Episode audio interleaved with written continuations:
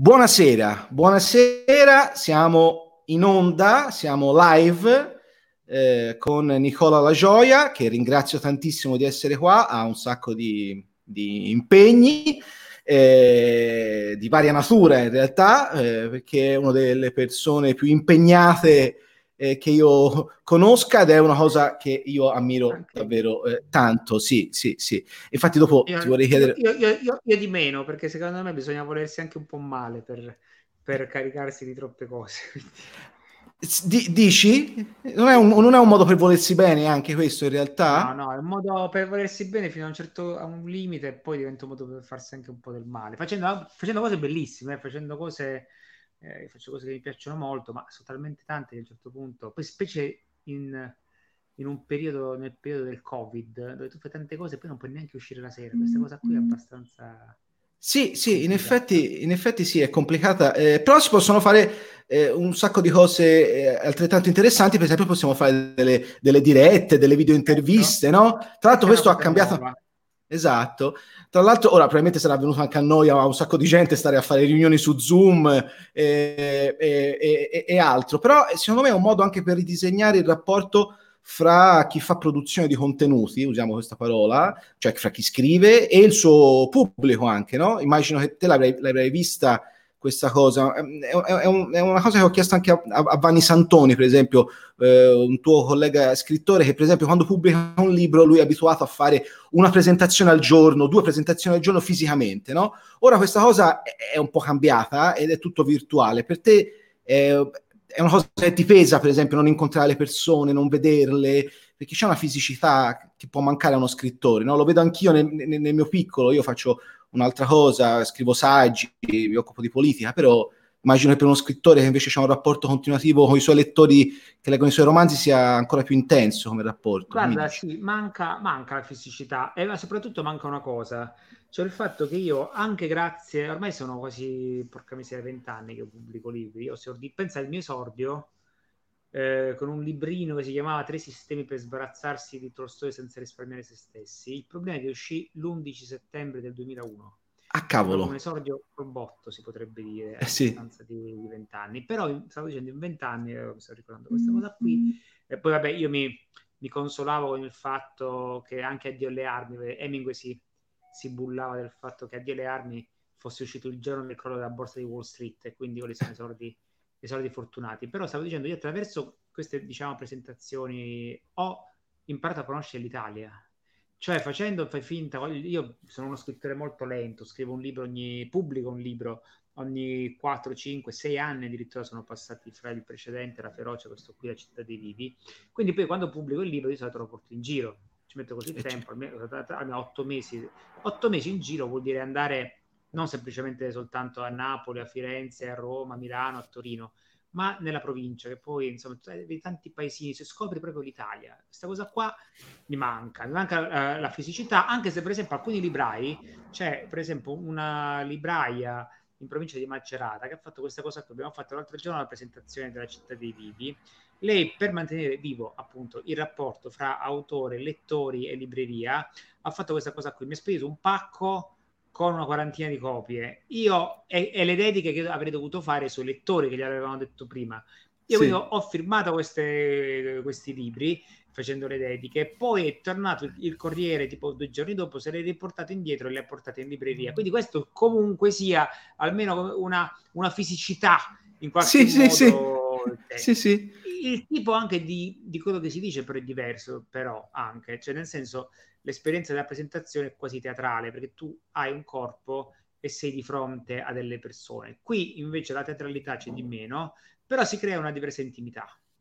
È tipo conversazione telefonica, che come diceva, ricordi Berlusconi quando per difendersi dalle accuse sulle conversazioni sì. telefoniche diceva una cosa non sbagliata, vero? Dice tele- eh, al telefono eh, si è quasi in uno stato onirico. In effetti, se dovessero sbobinare tutte le telefonate che facciamo, ci manderebbero in galera, non fosse altro, so, tra parolacce, cose assurde.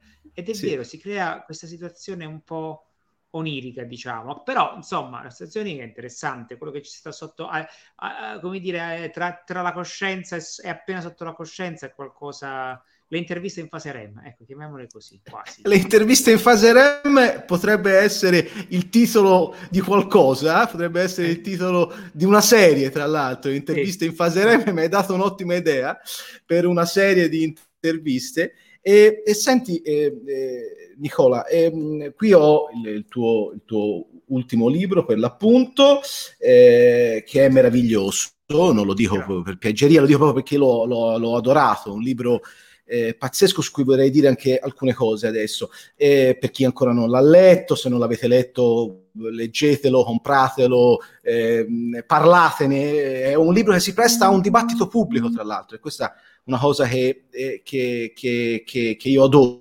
perché eh, ti consente di parlare di un, di, un, di, un, di un, sacco di cose, tra cui anche di, Roma, città in cui, come dico sempre, io incidentalmente lavoro, che sono eh, redattore del Foglio, la redazione è a Roma, ma come si sente dall'accento eh, di Bergamo, io sono, sono, sono, fiorentino, molto attaccato alle mie radici.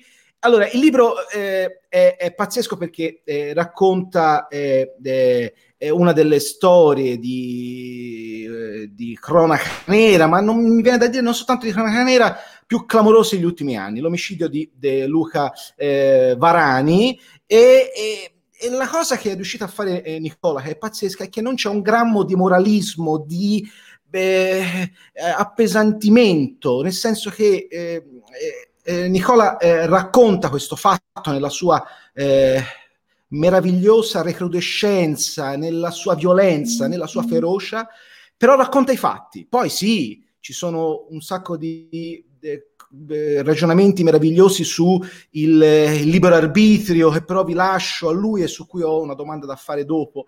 Però non c'è, eh, c'è un distacco anche rispetto ai fatti, nel senso che quando uno, fa, quando uno racconta una storia del genere che, che ti strappa le budella, eh, c'è sempre il rischio da parte dello scrittore di entrare dentro la storia e mettere se stesso. In realtà Nicola non fa questo. Nicola racconta i fatti, racconta una storia, fa un lavoro, mi viene da dire, sperando di non offenderlo, giornalistico.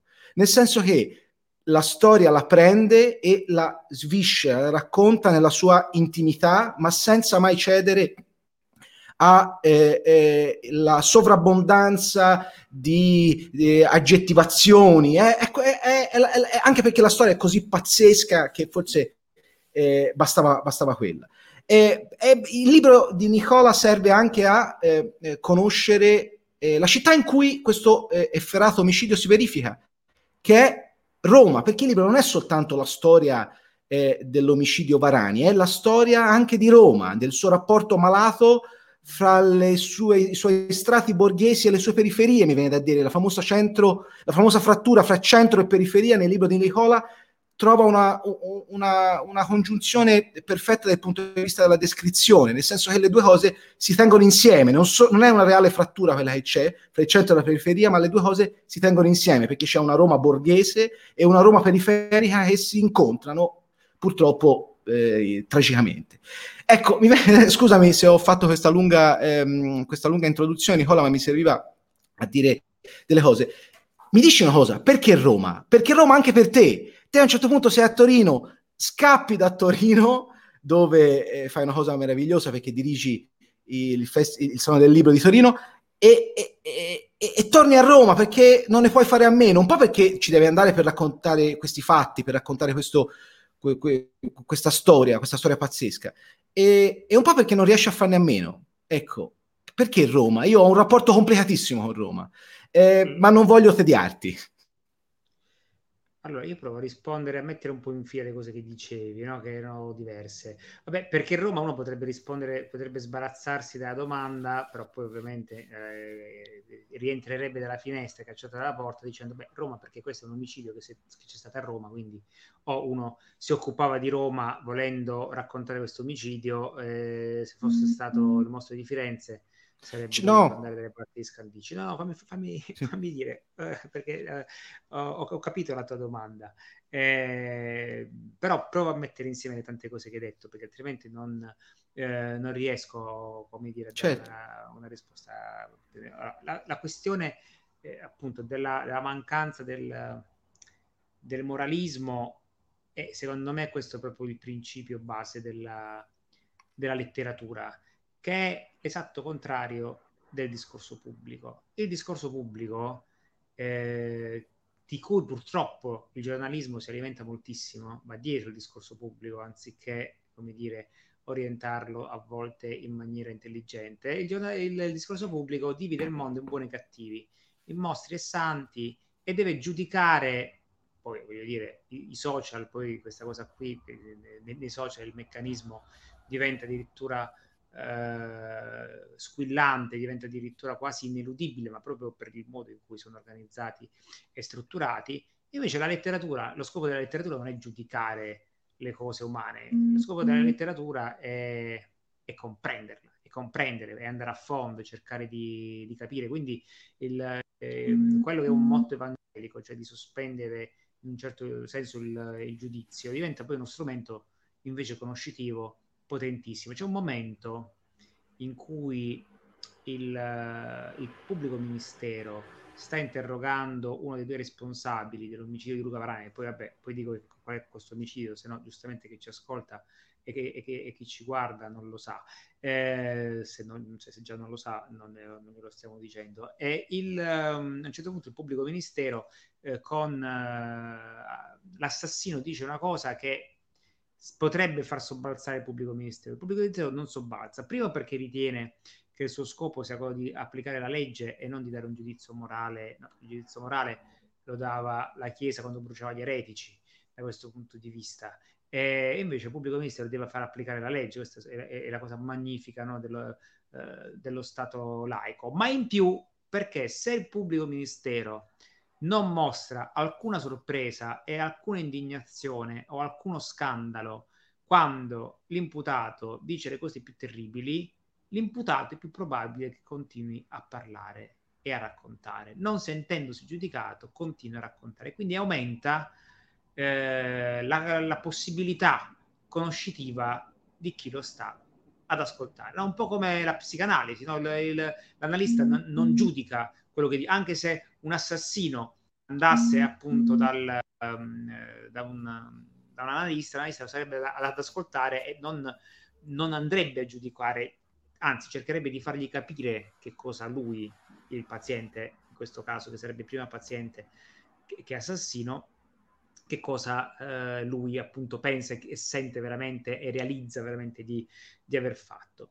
E, e, quindi questo è un po' l'omicidio, lo ricordo, è l'omicidio di Luca Varani che, stato, che fu trovato nel marzo, all'inizio del marzo del 2016, eh, morto, morto in un quartiere, in un appartamento del quartiere Collatino dopo essere stato torturato per ore in maniera appunto violentissima da eh, responsabili Marco Prato e Emanuele Foff, se ne parlò tantissimo, e appunto vengo al secondo corno, almeno tra i due che mi stanno più a cuore, no? della, della tua iniziale domanda, cioè eh, perché Roma? Beh, Roma un po', eh, sai, come, come, Palermo, come Napoli, come Madrid, come Dublino, come Londra, come New York, è una delle grandi città mm-hmm. letterarie e proprio dell'immaginario mondia- occidentale, se non mondiale, cioè produce in continuazione immaginario, cioè non... Le, è morto qualche giorno fa Maradona, eh, se Maradona avesse giocato la Juventus non, non, si sarebbe creata quella narrazione che si è creata,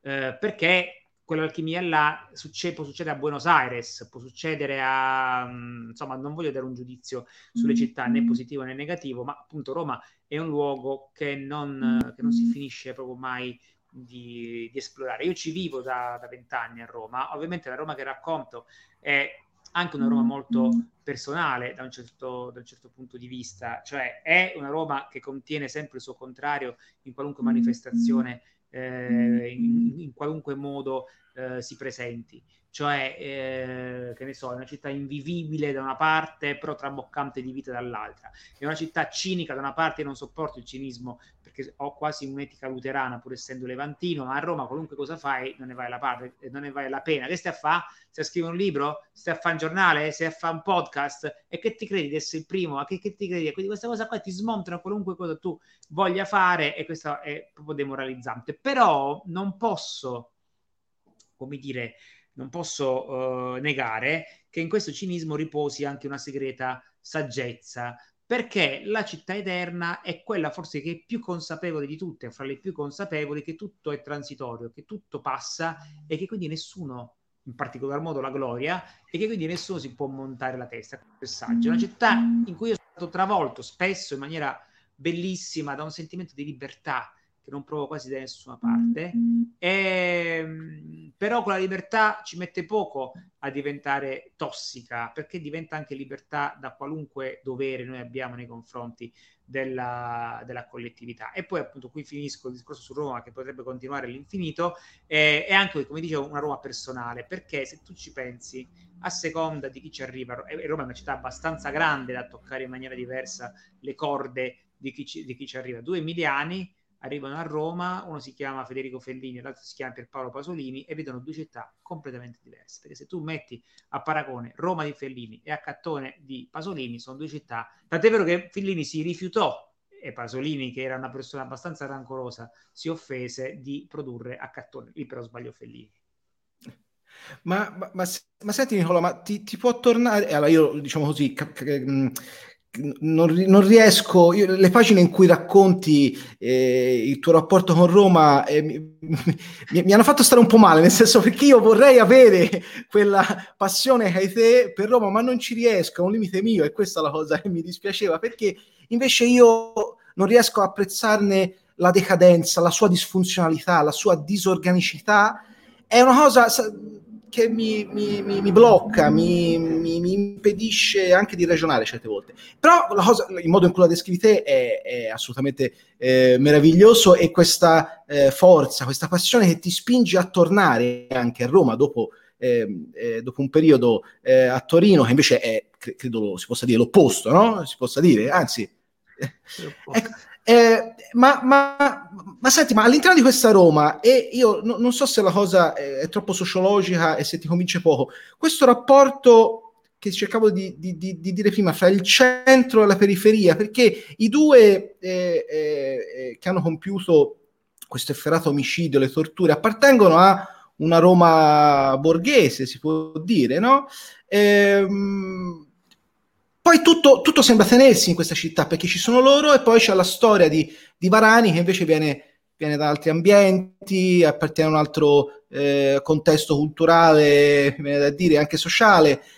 Ecco, è anche questa Roma, l'incontro fra mondi diversi che a un certo punto provocano una terribile tragedia. E questo tra l'altro mi porta alla domanda che ti volevo fare dopo, ma te la faccio dopo. Intanto dimmi se, se, se, se questa cosa secondo te ha qualche vaghissimo senso. Io l'ho, l'ho, vista così anche in termini sociali, c'è cioè questa frattura fra, fra, due mondi che a un certo punto si ritrovano là in quella, in quella maledetta casa in cui poi eh, eh, viene torturato, seviziato Varani.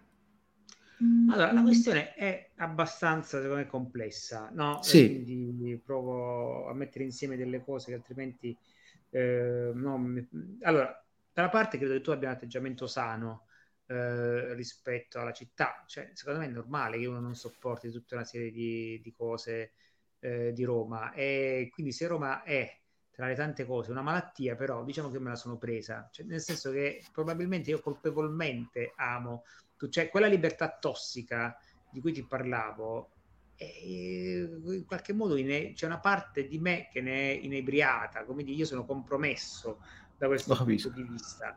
Eh, se Roma, no, beh, sai, ti ricordi, eh, Pasolini parlava della mutazione antropologica e lui però stava al di fuori dalla mutazione antropologica, e però è un po' troppo facile stare al di fuori. Io invece sto sì. con un passo dentro e un passo fuori, forse, forse sono tutto quanto dentro, non lo so, però insomma, a me questa cosa della a me che cosa mi piace di, eh, di Roma e vengo alla, alla, alla, questione delle classi sociali. Le classi sociali esistono dappertutto, eh, ovviamente, però c'è una differenza prima di arrivare alla questione dell'omicidio, c'è una differenza interessante a Roma. Roma non ha mai sviluppato una vera borghesia, non è una città dove ci sono delle aziende, a parte i palazzinari, ma non è che ci sta, eh, cioè non è Francoforte, non è propriamente Francoforte, non è Milano, eh, non è Londra, eccetera, eccetera.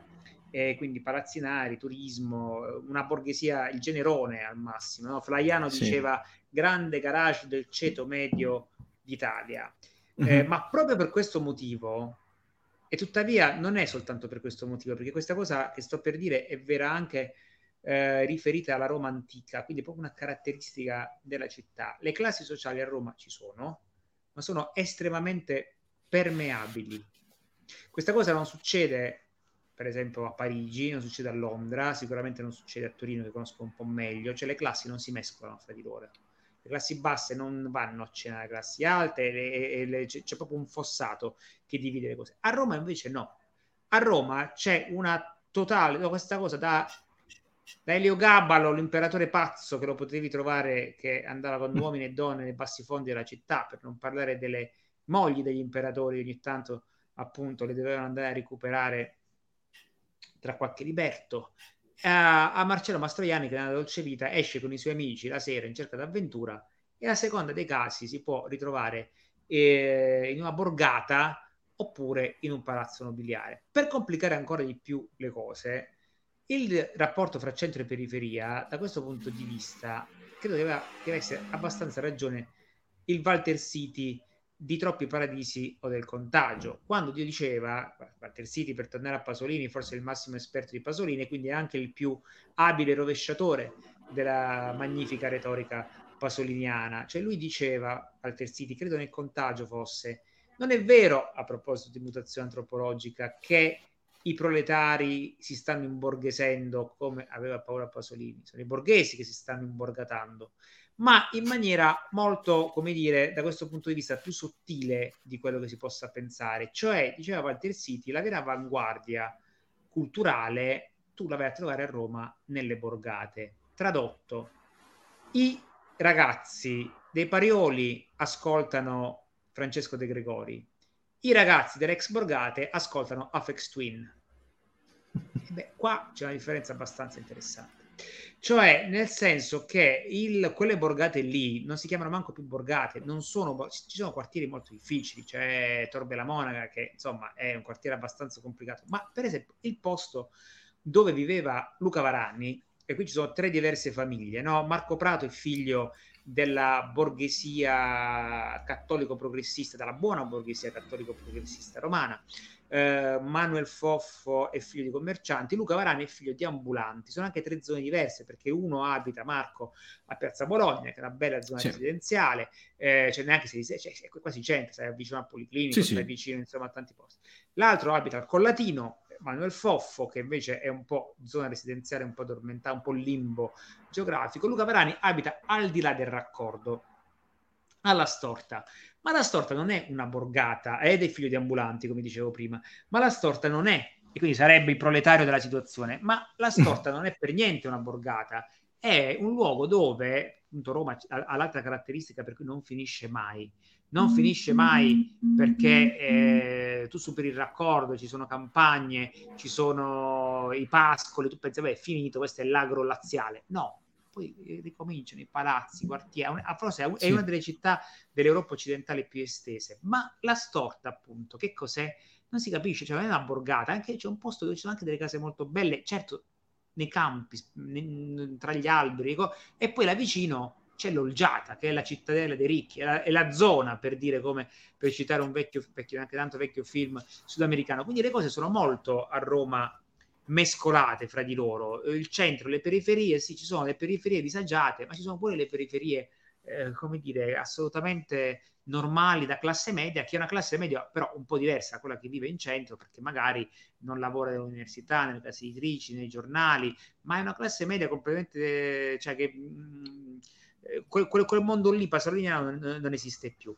A me la cosa che mi ha colpito, ecco, a proposito del, eh, poi finisco, eh, sì. del delitto di classe, no? all'inizio era stato detto, uh, alcuni cronisti avevano detto, vabbè, questo uh, orribile omicidio può ricordare un po' il massacro del Circeo per, per le diverse classi sociali che sono uh, in qualche modo coinvolte. In realtà, però, su queste, eh, cioè, qua iniziano e qua finiscono le, le, differenze, secondo me, perché mentre i responsabili del Circeo, Ghira, Izzo, erano ben determinati nel compimento dell'azione malvagia, la cosa che mi colpisce tantissimo in Foffo e Prato è che loro, pur, come dire, attribuendosi in qualche modo questo delitto, Foffo addirittura confessa al papà il giorno dopo, andando al funerale dello zio, che è una scena alquanto inverosimile, che soltanto sì. perché è reale io l'ho potuta scrivere, altrimenti non me la, sì. sarei, non me la sarei potuta inventare, non avrei potuto crederci. Però è come se loro disconoscessero a se stessi eh, appunto il libero arbitrio, cioè il fatto di aver scelto di aver fatto questa cosa qui. E questo è un mondo veramente completamente diverso che secondo me va oltre addirittura la questione delle classi sociali e così via, che ripeto a Roma hanno una, secondo me una caratteristica come quella che ho appena detto, che quindi complica ancora un po', un po le cose. Insomma.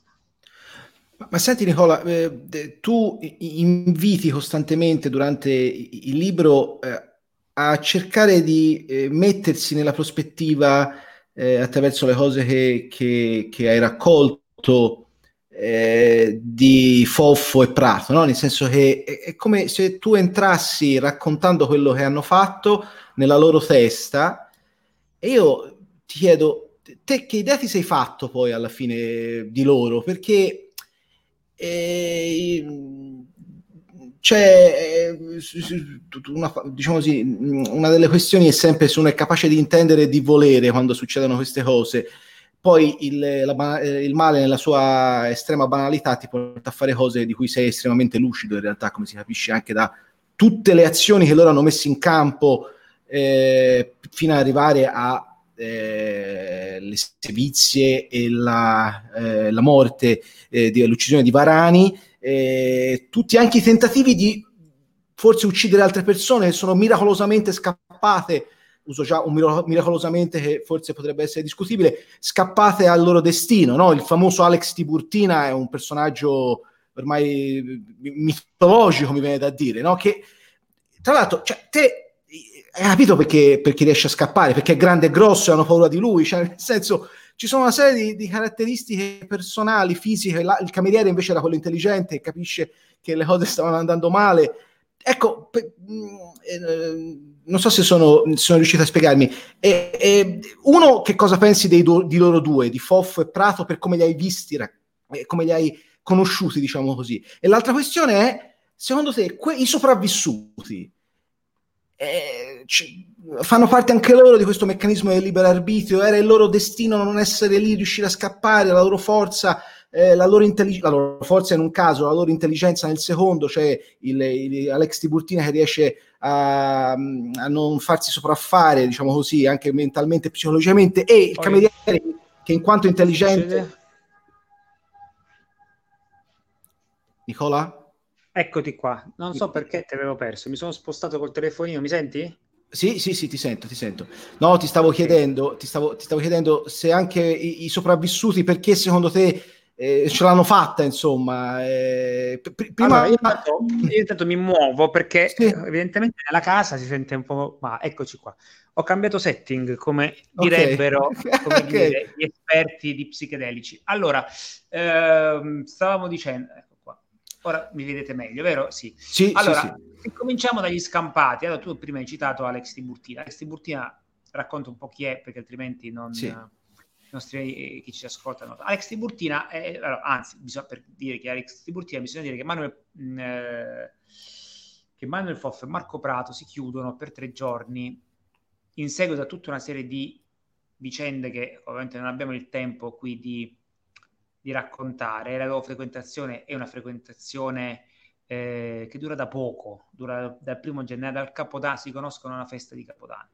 Dal Capodanno del 2016 si frequentano poco, iniziano ad avere un rapporto abbastanza inquietante. Sapete quando si creano quei legami con determinate persone ehm, che riescono a tirare da te una parte profonda e al tempo stesso una parte cattiva. A tutti quanti è capitata questa cosa qui, specie magari da ragazzi quando siamo ancora incapaci di gestire, eh, ancora meno incapaci di gestire la nostra intimità, la nostra interiorità, scusate, nelle storie d'amore violente, certe volte succede questa cosa qua, cioè violente dal punto di vista eh, psicologico.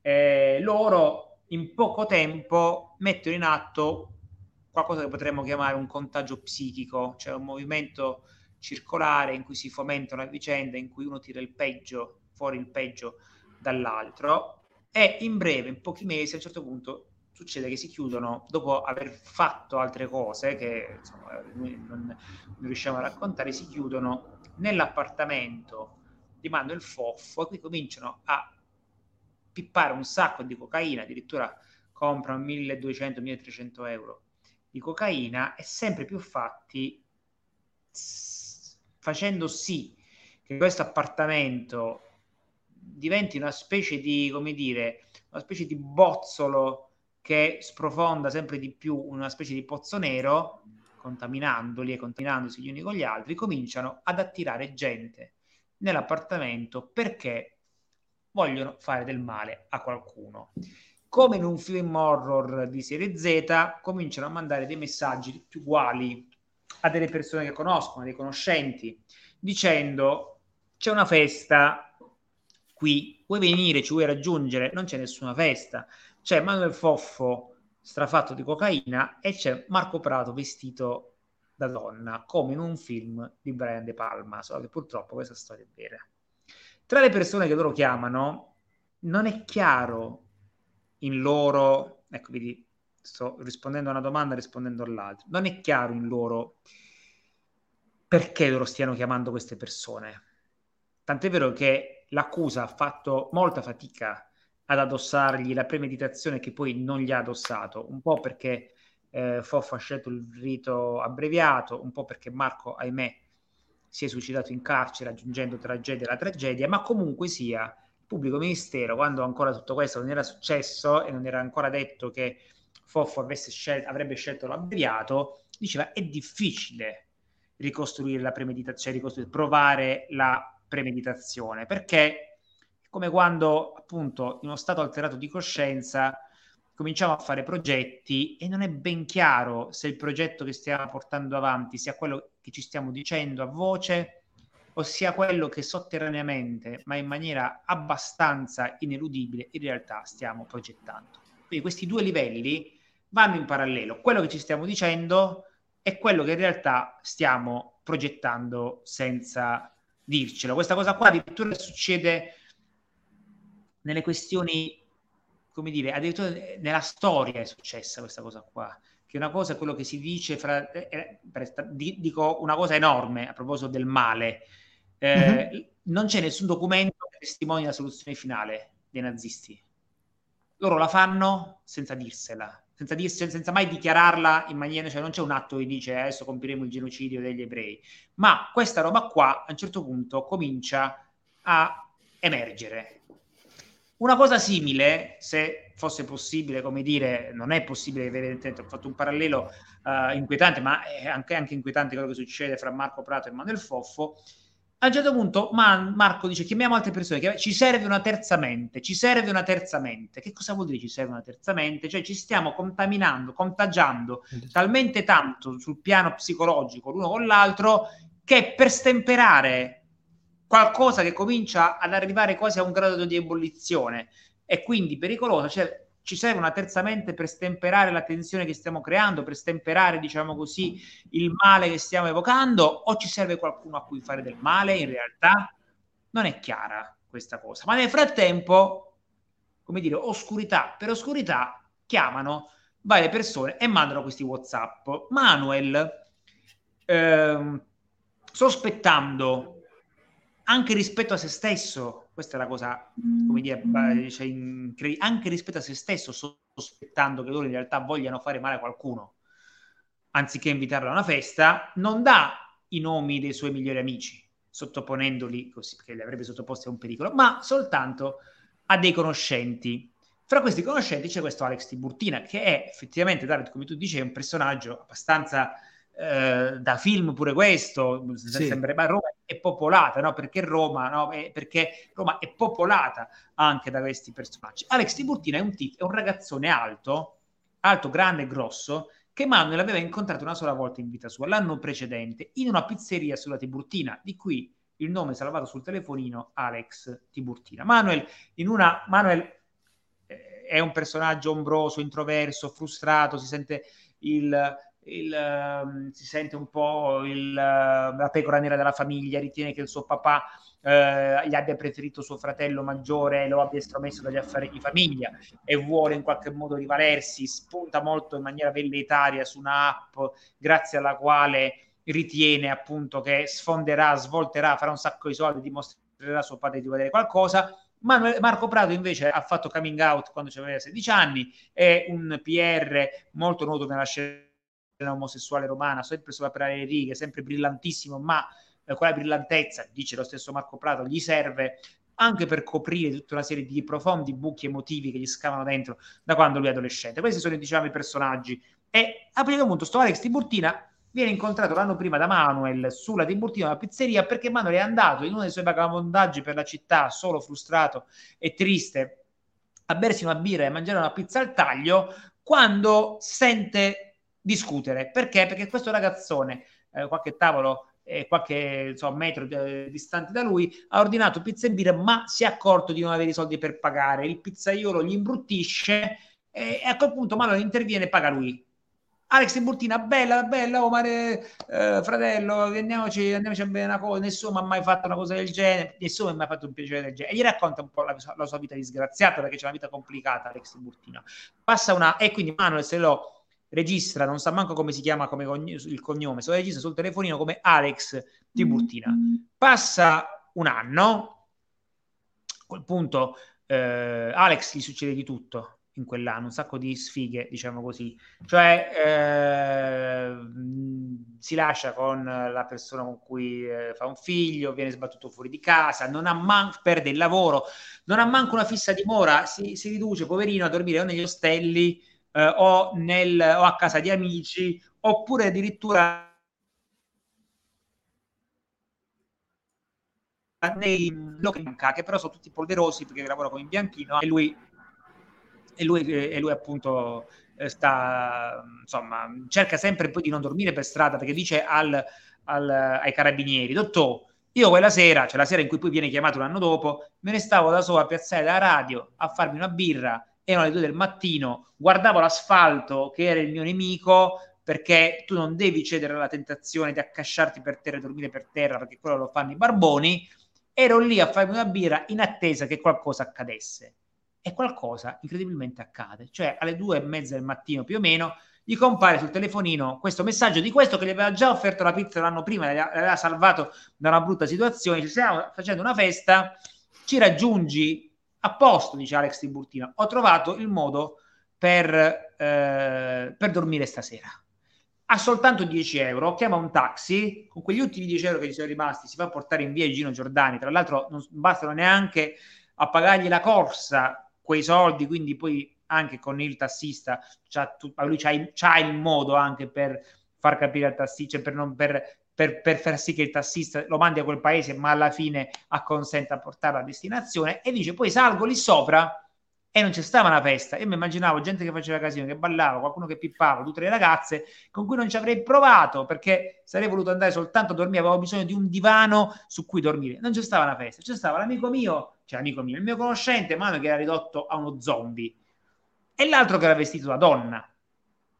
Però comunque magari capì che la situazione mi puzzava, beh certo che ti puzza, però il, lui era abituato, Alex Di Burtia, insomma, era uno che è uno che eh, la vita, la strada la conosce, quindi ne ha viste anche di più complicate e di più strane. Lui voleva comunque dormire. Cominciano questi due a offrirgli della cocaina e lui lì fa le prime due pippate e poi si insospettisce perché dice a casa mia quando ti offrono troppa cocaina così e te la regalano, c'è qualcosa che non va.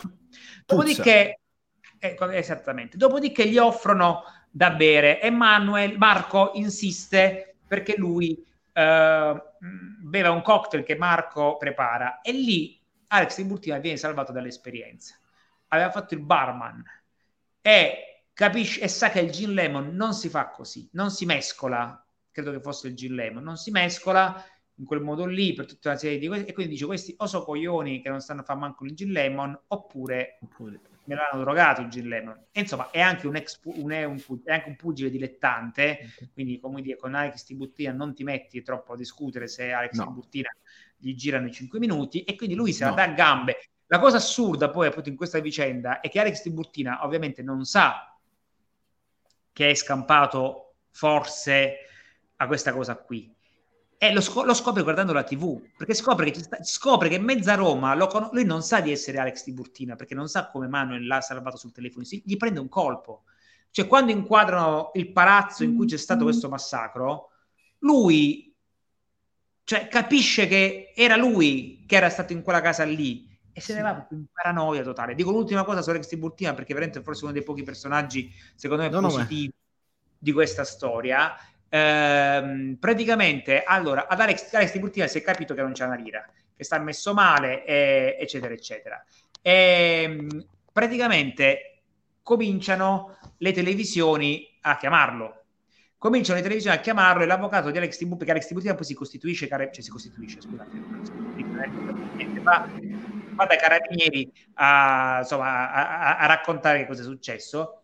Eh, l'avvocato di Alex Tiburtina inizia a dirgli vedi che c'è sta Mediaset che, che, che, che ti vuole in trasmissione ti danno 1000 euro, 2000 euro, 5000 euro, 8000 euro, 10.000 euro. Alex Tiburtina rifiuta, rifiuta. Rifiuta perché si è fidanzato con una ragazza da poco tempo non ha voglia di spiegare alla ragazza in che casino si stava per, per tutto cioè la ragazza poteva chiedergli ma scusa ma tu perché sei andato a casa di questi a pippare di qua, di là, eccetera, eccetera. E quindi per, dice io, questa ragazza io l'amo molto e soprattutto, e questo è bellissimo perché ti dà, ci dà il segno dei tempi, Alex Di Curtia non è tanto preoccupato della sua apparizione televisiva in sé, è preoccupato che quell'azione televisiva, che quella cosa televisiva, quell'apparizione televisiva finisca su YouTube dove lo potranno vedere per sempre. Io non ci sto che la faccia mia sta là per cento anni, dice Ex Tiburtina. E quindi lui, pur avendo disperatamente bisogno di soldi, per amore di questa ragazza e per un suo senso della dignità, non ci va. E poi, poi c'è un epilogo invece tristissimo che io praticamente me lo sarei andata ad abbracciare a Tiburtina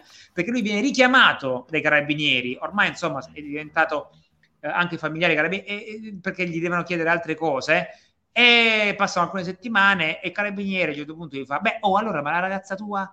E lui dice, mi ha lasciato. Cioè, nonostante lui non avesse tradito la supposta fiducia della ragazza, la ragazza lo lascia lo stesso. Questa cosa qua fa di Alex Tiburtina come un personaggio spessore morale, sì, grande. Allora, scusami, mi sono eh, fatto... No, no. Sono Alex Tiburtina perché secondo me il racconto meritava, ma in Marco e Manuel agisce questa cosa qua, cioè agisce il fatto che loro peccano, dov'è la colpa?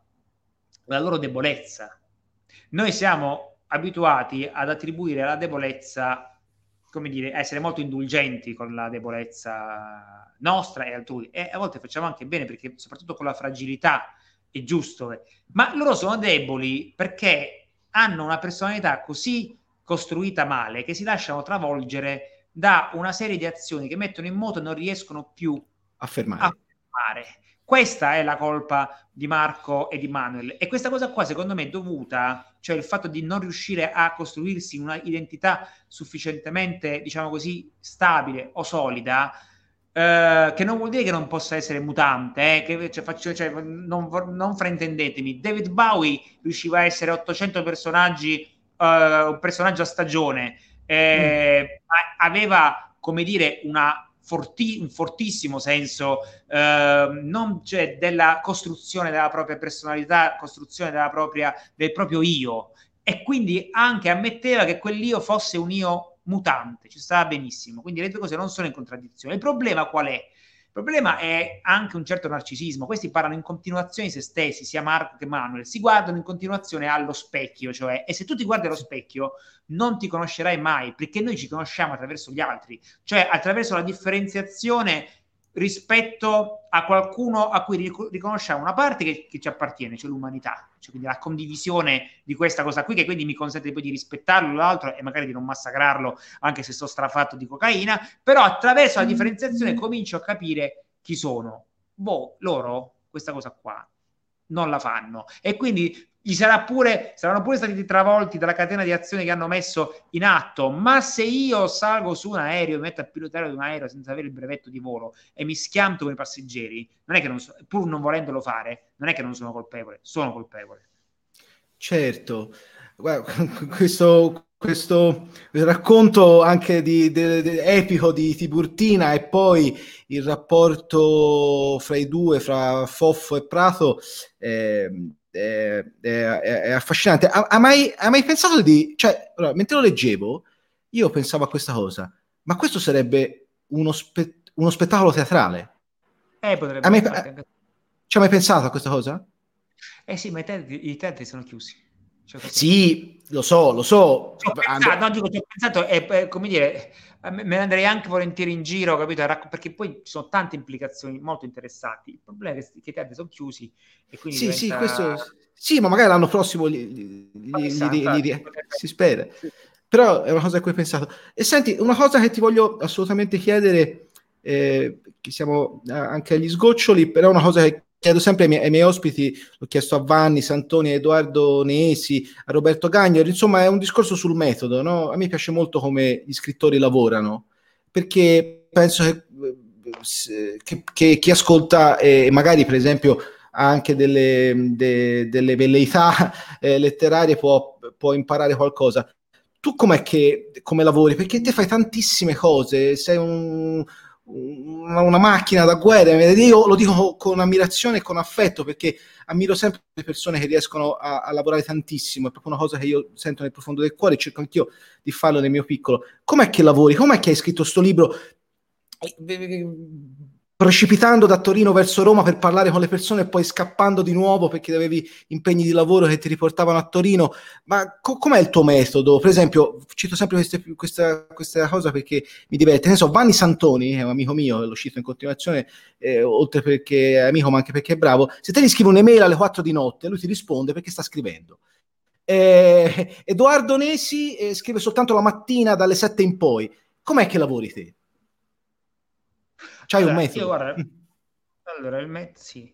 Io, ehm, ma io mi sveglio prestissimo, cioè insomma in questo periodo mi sto svegliando intorno alle 5, 5 e mezza e comincio, e se posso scrivere comincio a scrivere, cioè comincio a scrivere fino a finito alle 10, 10 e mezza, quindi sono comunque 4 ore e mezza, io oltre 4 ore e mezza davanti a un computer a scrivere, cioè posso stare 16 ore a lavorare, a fare altre cose, a coordinare lavoro, ma scrivere più di quattro ore e mezza concentrato non ce la faccio. Quindi, insomma, se io comincio a scrivere alle sei, sei e mezza, alle dieci e mezza ho finito, eh, col telefonino per, per possibilmente staccato, a quel punto posso cominciare a occuparmi del salone del libro fino a, a tarda sera. Ma tieni, tieni conto che questa è una cosa che ho fatto in questi anni, ma non è detto che io possa continuare a farla per una questione proprio anche di, di fisico, proprio, cioè perché è uno stress psicofisico tale che poi il salone del libro questi anni non è che io ho preso... Eh, infatti situazione facile, ha preso una situazione complicatissima, il Salone della Morte, poi bisognava rianimarlo, poi bisognava rilanciarlo, ogni anno ce n'era uno, quindi un'istituzione di cui sentivo e sento una responsabilità enorme, però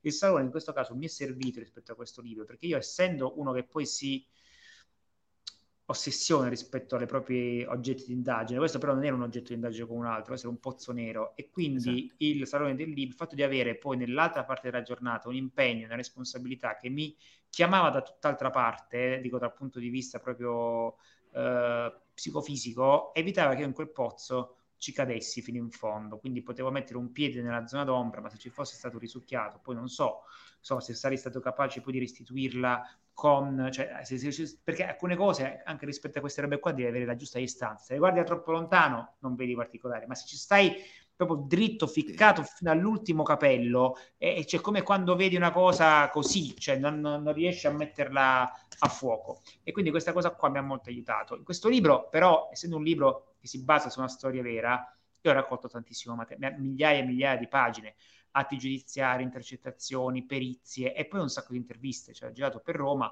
eh, sì, sì. parlando con un, e non soltanto a Roma, cioè per esempio a un certo punto volevo sapere come fosse andata eh, una delle scene più strazianti, più dolorose, quando i carabinieri vanno... Ecco, dico questa cosa qua così capisci, si capisce il metodo. Eh, se, se, se, andiamo per aneddoti è, è, più facile se andiamo dire, in maniera più fredda e compilativa. Eh, la scena terrifica, cioè bruttissima, tristissima, molto dolorosa, in cui i carabinieri vanno a, eh, ad annunciare la morte di Luca Varani ai genitori. Allora, questa scena da una parte me l'aveva raccontata il papà di Luca Varani, dicendomi appunto come era successo, veramente in maniera, eh, cioè dal suo punto di vista, cosa aveva pensato. Lui quando eh, a un certo punto gli dicono eh, non capisce se, che cosa gli stanno venendo a dire perché lui non trovava il figlio, erano due giorni che il figlio mancava e non capivano che fine avesse fatto. Eh, quando gli dicono in maniera per lui giustamente scioccante che è morto, lui è convinto che sia stato un incidente, che sia stato per strada, che sia stato un litigio per strada e l'hanno ammazzato. Mm, non, quando gli dicono in un appartamento eh, là lui proprio completamente smarrito perché che ci fa mio figlio morto in un appartamento? Quindi io sento prima il racconto da lui. Dopodiché ehm, questo è un incontro voluto. Dopodiché io andavo in giro per Roma in continuazione a parlare a chiunque incontrassi di che cosa stavo facendo, anche perché, perché da una parte ero, come dire, avevo davvero un'aura intorno a me che faceva sì che io pensassi soltanto, soltanto andavo a letto pensando a, ai, ai, ai, protagonisti di questa storia. Erano diventate veramente le persone con cui avevo forse, per quanto possa sembrare assurdo, più, più, più intimità a un certo punto nella, nella, nella mia vita. E a un certo punto parlando al dentista io abito all'Esquilino, ma stavo al dentista a Prati perché vicino alla RAI ogni tanto vado, uh, andavo perché adesso lo facciamo da casa con il Covid a condurre una trasmissione ra- radiofonica. Certo. Dico al dentista che cosa sto facendo, l'assistente del dentista mi dice: Ma certo, io questa storia la conosco benissimo, abito alla storta vicino a casa dei Varani e mi racconta quella stessa scena da un altro punto di vista ancora, dal punto di vista di una signora che abita là vicino, che quando vede la macchina dei carabinieri, prima ancora che i carabinieri